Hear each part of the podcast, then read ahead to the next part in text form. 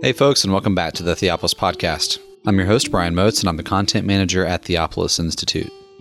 Theopolis trains men and women to lead cultural renewal by renewing the church. Participants in our programs will learn to read the Bible imaginatively, worship God faithfully, and engage the culture intelligently. In this episode, Jim Jordan's going to be continuing his series on the life of Jacob, and here he'll be in Genesis chapter 34. Specifically, he's continuing to look at the story of the murder of the men of Salem by Jacob's sons. We want to thank you so much for listening. We hope that you enjoy this time of teaching. And here is James Jordan discussing Genesis chapter 34 and the life of Jacob.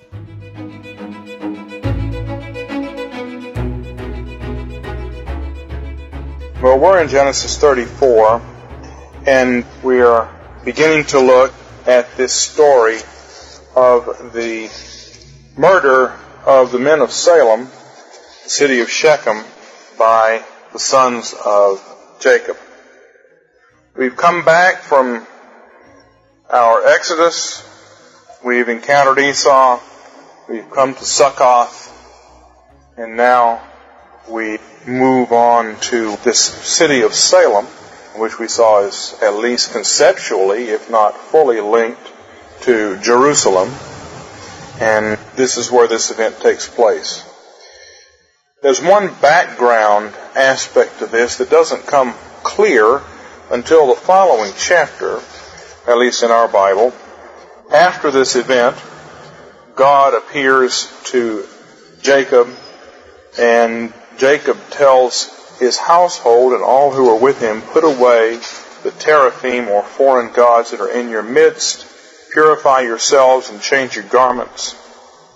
So they gave Jacob all the foreign gods that were in their hand along with the sacred rings that were in their ears that tells us that these gods that Rachel brought back with her, and which we said she humiliated by sitting on them, have had a life of their own.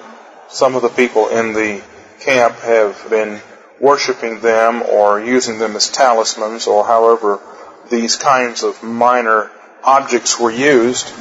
And I think that's background to the story that we are considering. Simeon and Levi's sin, their failure to understand and appreciate the covenant, their violence is all connected with the fact that idolatry is still being practiced in the camp of Jacob. And this is similar to what happens after we get out of Egypt. We get out of Egypt, we go to Succoth, we encounter the descendants of Esau and the Amalekites, we get to Mount Sinai and God makes this covenant and everything's at peace and then we make this golden calf out of the junk that we brought from Egypt.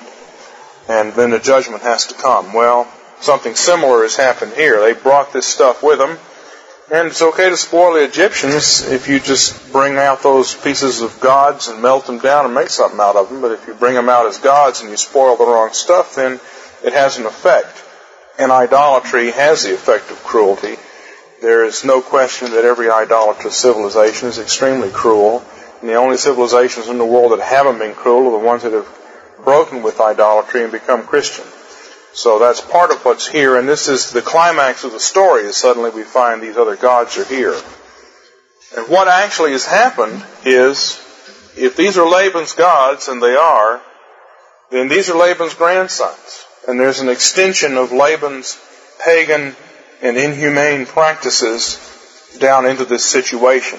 These are the grandsons of Laban more than they are the sons of Jacob, and that's what lies behind their behavior on this occasion. So let's begin the story again in chapter 34, verse 1. The narrative actually begins three verses higher. Jacob comes to Salem and he builds an altar there, and at the end of the story, as I just mentioned, the story ends by going to Bethel, erecting an altar, and getting rid of the false gods that are still hanging around.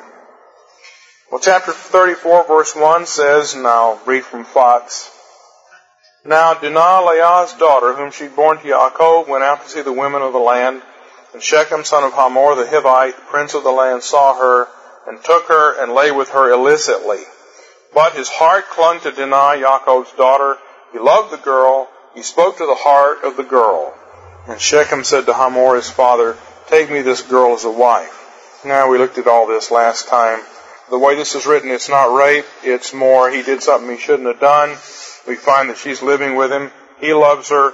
This is exactly the opposite kind of story that we have later on with the rape of Tamar by Amnon, David's son, who had his way with her by force and then despised her and threw her out of the room. This is just the opposite. The Hebrew here does not imply violent activity, but it implies that he did something he shouldn't have done.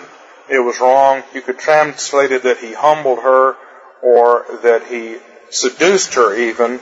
We don't know the details, but there's no implication here of an assault type of rape situation, even though this is always called the rape of Dinah. It just isn't there in Hebrew. It's a little bit less shocking and scandalous than that. Now, the thing I didn't point out last time, but which occurred to me later on, this is the fourth story in the Bible of brother sister situation where the sister is exposed to sexual predators. And the first one was chapter 12 where Abram and Sarai go down to Egypt and Abram says to Pharaoh, she's my sister, which as we saw means you talk to me about my sister if you're interested in her. Then later on in chapter 20, Abraham and Sarah go to the country of the Philistines, and Abraham says, she's my sister, which means if Abimelech is interested in her, he has to negotiate with Abraham. On both occasions, these tyrants just grab the woman, and then God judges them. And then in chapter 26, Isaac goes down to Philistine territory, and he says, Rebecca is my sister, and we saw that she was by adoption his sister. We looked at how that works out in the text. And what that means is if you're interested in my sister, you come and talk to me about it. And then Abimelech says, well, when he finds out that they're married, he says, well, you should have told me you were married because one of the men around here might lightly have lain with your wife. In other words, there are a lot of Shechems around here, and they might have seduced your wife or even raped her. Who knows?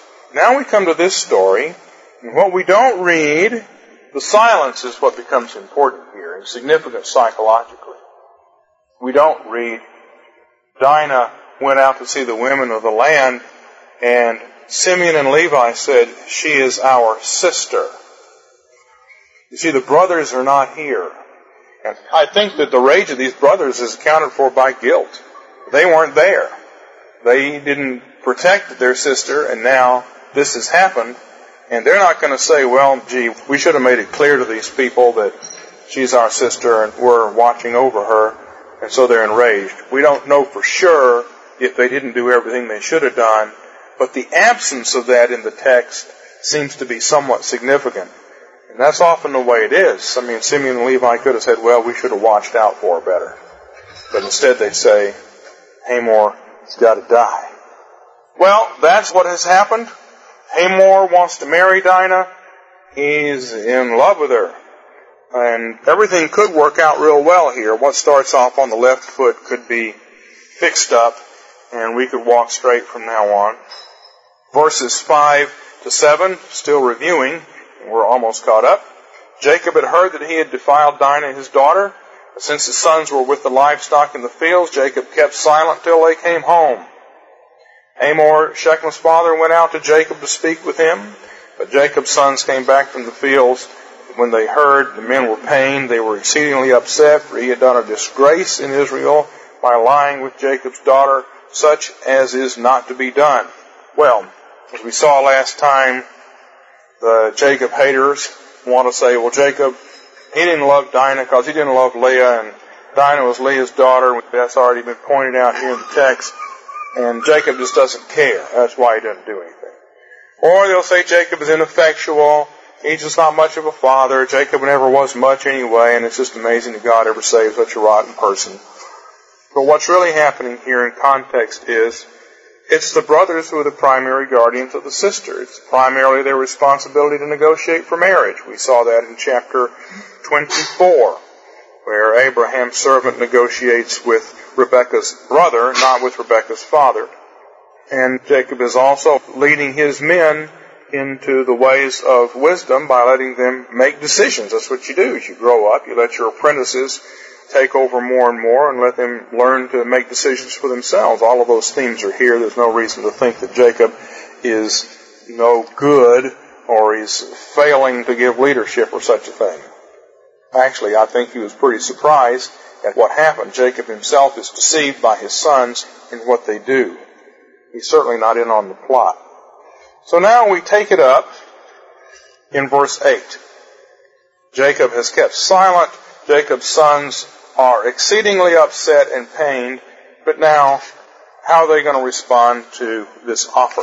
And we'll take it up in verses 8 to 10. Hamor spoke with them, saying, My son Shechem, his heart is attached to your daughter. Pray give her to him as a wife, and make marriage alliances with us, and give us your daughters, and our daughters take for yourselves, and settle among us, and the land will be before you. Settle down, and trade in it, and obtain holdings in it. Now, if you're looking at Fox, it says settle down, travel about, and obtain holdings, but the commentators seem to feel that it would be better to translate this as trade rather than just move around in it. It could be either one, since these people are maintaining flocks and herds, they could be moving around as well as trading, but it's just a matter of accuracy of translation, and apparently the term is not all that clear. In fact, he's got it as a footnote here. Trade is an alternative. Hmm. Well, what's happening here? Well, again, you got commentators who say, well, Hamor doesn't apologize, and neither does Shechem. All they say is, Shechem loves your daughter, so please give her to him as a wife and marry with us. But I don't know that we're supposed to read that much into it. In the first place, the very fact that they come and want to make it right is half of an apology.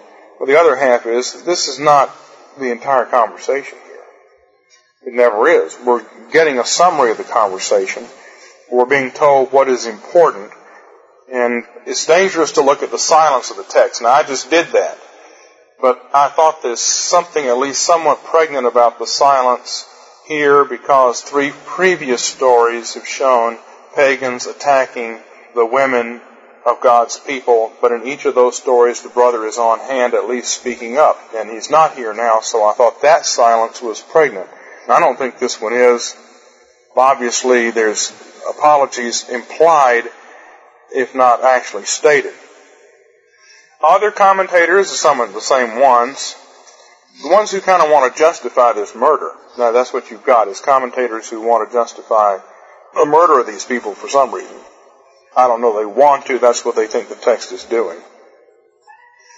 In verse 26 later on, it says they took Dinah from Shechem's house. So Dinah is living with Shechem in Salem, and perhaps she's a prisoner, perhaps she's a hostage to the negotiations, like Juan Miguel's mother and his other little daughter back in Cuba that Castro's got nicely locked up to make sure that Juan Miguel says exactly and only what Castro wants him to say and doesn't defect and choose to stay here in America. So maybe that's what's going on. Easy to understand these days, but we don't know this either.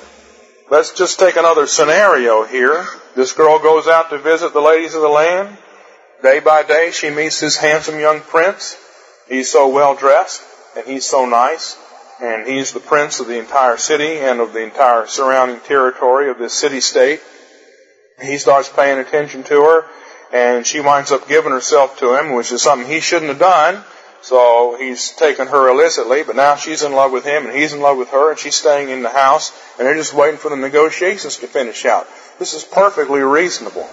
So the scenario that she's a prisoner and so Simeon and Levi had no choice but to deceive these people isn't implied here. I think that would have been said if that was the point of the passage.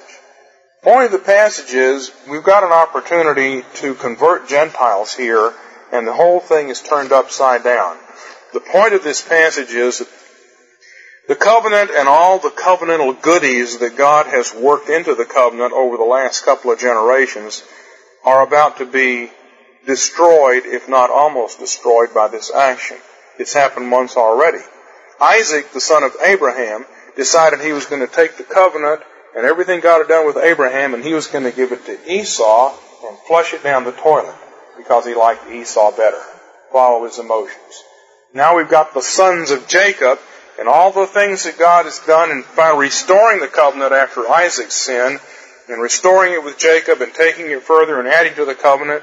Now, these sons, the next generation, are again threatening to destroy the whole thing by perverting the meaning of circumcision and by destroying the witness of Israel. The whole point of the covenant was to set these people up as witnesses. If that's gone, the whole covenant's gone. And so that is going to be the climax of the story. You have destroyed the witness that we have in this area with the Gentiles, and you're going to have to get rid of these idols. It's not that Simeon and Levi are righteous here, or even that they're compelled to do this because they have no choice. Rather, it's that they are wicked. And they respond very wrongly to a situation. Well, there's an offer of covenantal alliance, and it's useful Again, I pointed this out already in terms of the chronology. Make marriages with us, give us your daughters, and our daughters take for yourselves. These sons of Jacob are already old enough to be married and have daughters of their own. If Dinah is 16, then Simeon and Levi are probably 27 or so years old. They've been married for a while. They've got little girls, and they're saying, look, you've got daughters, and your daughters can marry our guys, and our guys can marry your daughters, and we'll all be pals. We'll just be friends. Well, now there's an ambiguity here. Do the sons of God marry with the daughters of men? They're not supposed to, but that's about to be solved. Hey, if you'll all circumcise yourselves and come into Israel, then we can marry you. Be okay for the sons of God to marry the daughters of men if you'll all be circumcised. Otherwise, we can't do it. So, on the face of it, the scheme is good. There's some danger in it intermarry with these pagans. We'll see in just a moment that these guys, at least some of them are thinking, hey, if we intermarry with Jacob and his clan, we'll just wind up getting all their property. So they're thinking crafty too. We'll have to comment on that when we get to it. What does that mean and how should we understand it? Now, some of the commentators again say that the Bible later on forbids marrying with the Canaanites. Just straightforward, a law. You come out of Egypt, you will not marry with these women. You will not marry them no matter what, but you're supposed to wipe them out. Well, that's true, but that's 400 years from now, or 300. The iniquity of the Amorites is not yet full. Abraham made alliances with these people. Mamre and Eshcol, they're called Canaanites in chapter 14 verse 13. Canaanites are not ultimate wicked at this point. Sodom and Gomorrah, Admah and Zeboim were, and God wiped them out. They are sort of the first fruits of the judgment of Canaan. But the rest of them aren't. So you can't backdate these commands. Later on you're commanded, don't intermarry with them, don't have anything to do with them, and in fact, kill them all. Well, you can't backdate that to this. They're not being told to kill them all, and they're not being told not to marry them. So I think that involves not reading the text in its temporal and historical order. This would be a risky situation, of course. If you do live there and intermarry with them, that's a risky situation. We've already had some risky situations, and God has shown us ways out of them, like living with Laban and earning the flocks. So, in and of itself, this is just a problem. This is a wisdom problem that comes before these guys is wisdom. You don't have any obedience questions here. It'd be real simple if God had said don't marry him, then it'd be obedience. Sorry, we can't do it. Even though you've had your way with the girl, father has a right to cancel the deal, and I'm canceling the deal, and we're not going to go through with it. That'd be one way to do it. But it's not an obedience situation, it's a wisdom situation. If you've got a messy situation, how do you deal with it wisely? Jacob has been having to do this kind of thing for years, and now will his sons inherit his wisdom, or will they be fools? They're going to be fools. We will have to wait for Joseph to find one who's going to show any wisdom. Well, that's what Hamor says. He's the father. He's the king. Now the crown prince says as well. So that we know that this isn't just formal. He gives a very emotional speech in verses 11 and 12. Shechem said to her father and to her brothers, May I only find favor in your eyes. However much you say to me, I will give in payment. To whatever extreme you multiply the bride price and the marriage gift, I will give however much you say to me. Only give me the girl as a wife. Now that's very clear. He begs for favor. He says, I will pay as much as you ask. You can bankrupt me if you want. Both as the endowment money given to Dinah and as a gift to the family. Man, I'll give you anything you want. Now you couldn't ask for any more than this. What else do you want? Well, if you want revenge, nothing's good enough. And that's the sin. Vengeance is mine, says God. When Hamlet takes vengeance, everybody dies.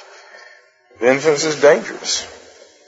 So, this is all very reasonable, but now we get the demand of Simeon and Levi, in the text tells us precisely what's going on here. Jacob's sons answered Shechem and Hamor his father with deceit. And I want to call attention to that. It is an important theme throughout here. There's deceptions going on all the time. Jacob has been deceived. Jacob has been involved in deceptions. The people are deceiving each other constantly. And that's part of the wisdom aspect of this story.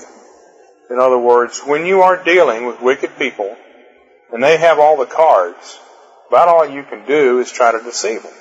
It's the old story. When they come to your house and say, do you have any Jews here? You say, Jews? What Jews? I don't even know what Jews are. No, we're not hiding any Jews in the cellar or in the attic. Never heard of no Jews. What's a Jew? No, you deceive them. Of course, that wouldn't work if you said that, but you lie to them. Anything wrong with lying to a tyrant if he's out to get you? It is wrong to lie in situations where you have no reason to, or lie in order to do something wrong. So if you have to lie in order to preserve life against the wicked, that's not the same thing as lying in a wicked way in order to attack somebody. But that's the theme throughout here. And here it is again. They are lying with no good reason except to commit mayhem.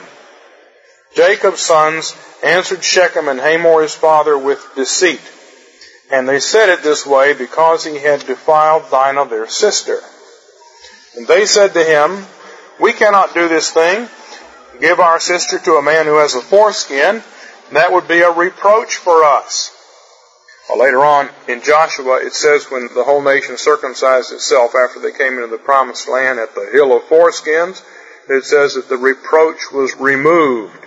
So there's a theology here that I'm not going to explore, but that is implied here. Circumcision removes reproach somehow or other. Only on this condition will we comply with you if you become like us by having every male among you circumcised. Then we will give you our daughters, and your daughters we will take for ourselves, and we will settle among you, so that we become a single people.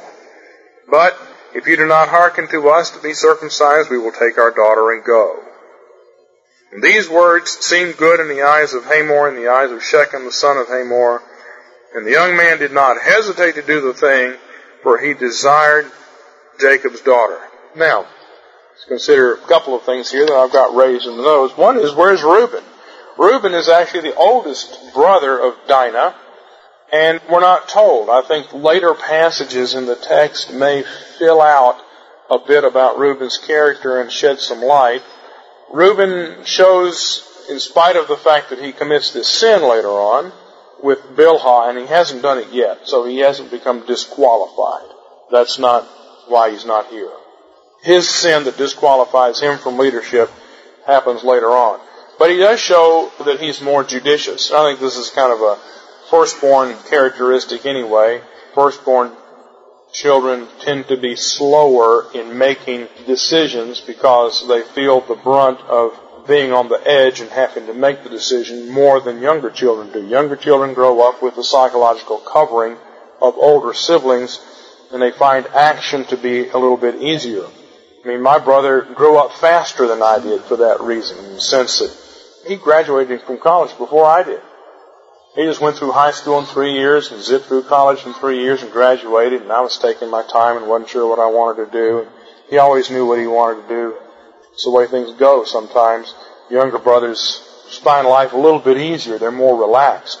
Reuben, the firstborn, maybe he's hanging back. Later on, when the brothers decide to kill Joseph, it's Reuben who tries to save him. Judah winds up coming up with the plan to sell him instead of killing him, but Reuben has gone back to gather some men to try to rescue him. So, I don't think Reuben would have gotten involved in this. And so, why he's not here, where he's off the scene, it's not his characteristic to make a decision this rash. The second thing we find here, I've got noted down here, is that Simeon and Levi don't show any understanding of the meaning of circumcision.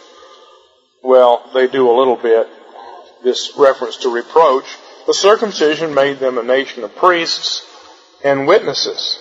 And of course, what they intend to do is use it in exactly the opposite way. There's no way on earth you can understand the meaning of circumcision and then do this with people who want to convert. They want to convert. The third thing I've got down here is that Shechem is willing to do this. This is a tall order here. Be circumcised. And I'll comment on it more in just a minute. But the other thing I have down here, and once again, the Bible is giving us a very realistic theology here. This is a wound in the penis, which is exactly the organ that was used in the seduction of Dinah. So we've got eye for eye, tooth for tooth. The wound that is required of Shechem corresponds to the wound that he delivered to Dinah in deflowering her. So there's a perfect match in terms of justice here. And once again, if justice is satisfied, eye for eye, tooth for tooth, wound for wound, circumcision for deflowering, that ought to be enough. And if it's not enough, then something's very badly wrong. So the offer is perfectly just. It's just in terms of God's standards of law, and it should have been enough. Course, it was. It would have been enough. And this all could have happened and they could have lived together and then we would have had a story that worked out how the men of Salem thought they might get some of Jacob's flocks and Jacob worked it out and God did this and Jacob did that and the sons did this and we would have a different story about how all that worked its way out down through a generation or so. That isn't the way the story's going to go because all these people are going to be killed. Well now it gets even more interesting here in chapter 34, 19 to 23. This is the second half of verse 19. Now, Shechem carried more weight than anyone in his father's house. Well, I guess so if he's a crown prince. But when Hamor and Shechem, his son, came back to the gate of their city, they spoke to the men of the city. I'll just stop there for a second. The leadership is in the gate of the city because that's where you control who comes in and goes out. And so, as you control who comes in and goes out, you can keep the foreigners out, you also can tax. If you're going to tax trade, you got a tariff on trade. If you're going to strong arm anybody coming to the city, try to sell wares, on the way to the bazaar, everybody has to pass through the gate, and you can exact a tax from them if you want. It's sort of the guarding point, and so it becomes a place where justice also takes place. That's why when there's a crime or something, that says take it to the elders of the gate because they control who's in and out of the city. Excommunication from the city, expulsion from the city, or capital punishment are very similar. So this is where all the leading men congregate. This is where you hang out if you're an elder, and that's who they're talking to here. The elders and the braves, all the young guys who are planning to be elders someday, they're going to hang around there too. Uh, these men are peaceably disposed toward us, verse 21. Let them settle in the land and trade in it. The land is certainly big enough for them. Let us take their daughters as wives for ourselves and let us give them our daughters. But only on this condition will the men comply with us to settle among us to become a single people. That every male among us be circumcised as they are circumcised. Now I think if I was those men of Shechem, I'd say, whoa, whoa, whoa. You know, your boy wants to marry this girl, okay, but not the rest of us, okay? No, sir. Then he goes on, he says, you've gotta sweeten this deal. Their acquired livestock, their acquired property and all their beasts, will they not become ours?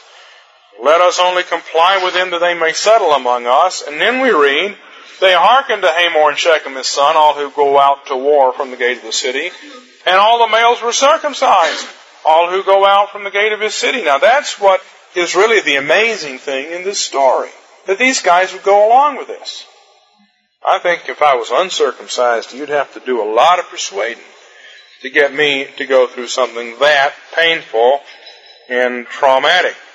Having the notes here that the Hamor and Shechem, they make a crass appeal to the men of the city, and some commentators take this as revealing their hearts. But it's very clear that the heart of this matter is not that they want to get Jacob's flocks. If they wanted to do that, they could take an army out and get them any time they wanted.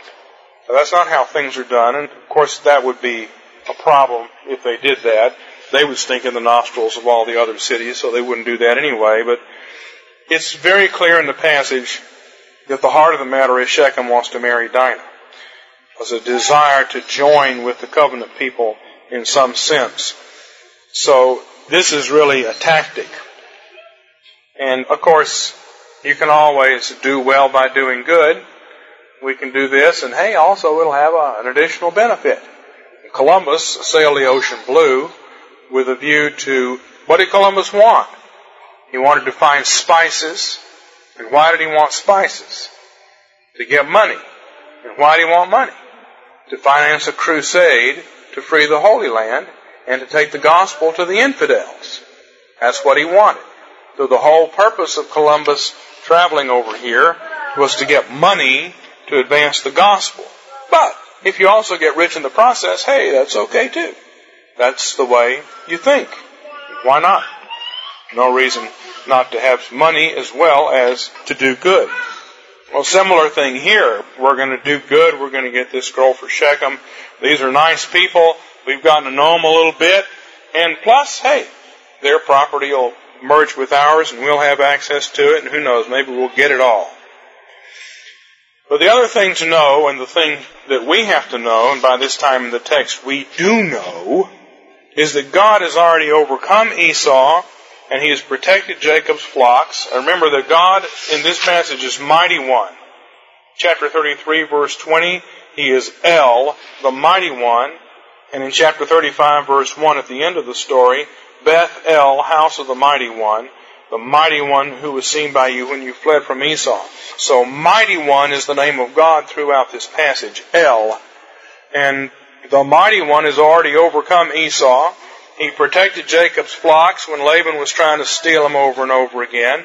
And so we know, and these sons should know, that that isn't going to happen. Of course, they're not here for this conversation. But if they heard about it and were worried about it, there's no need to worry.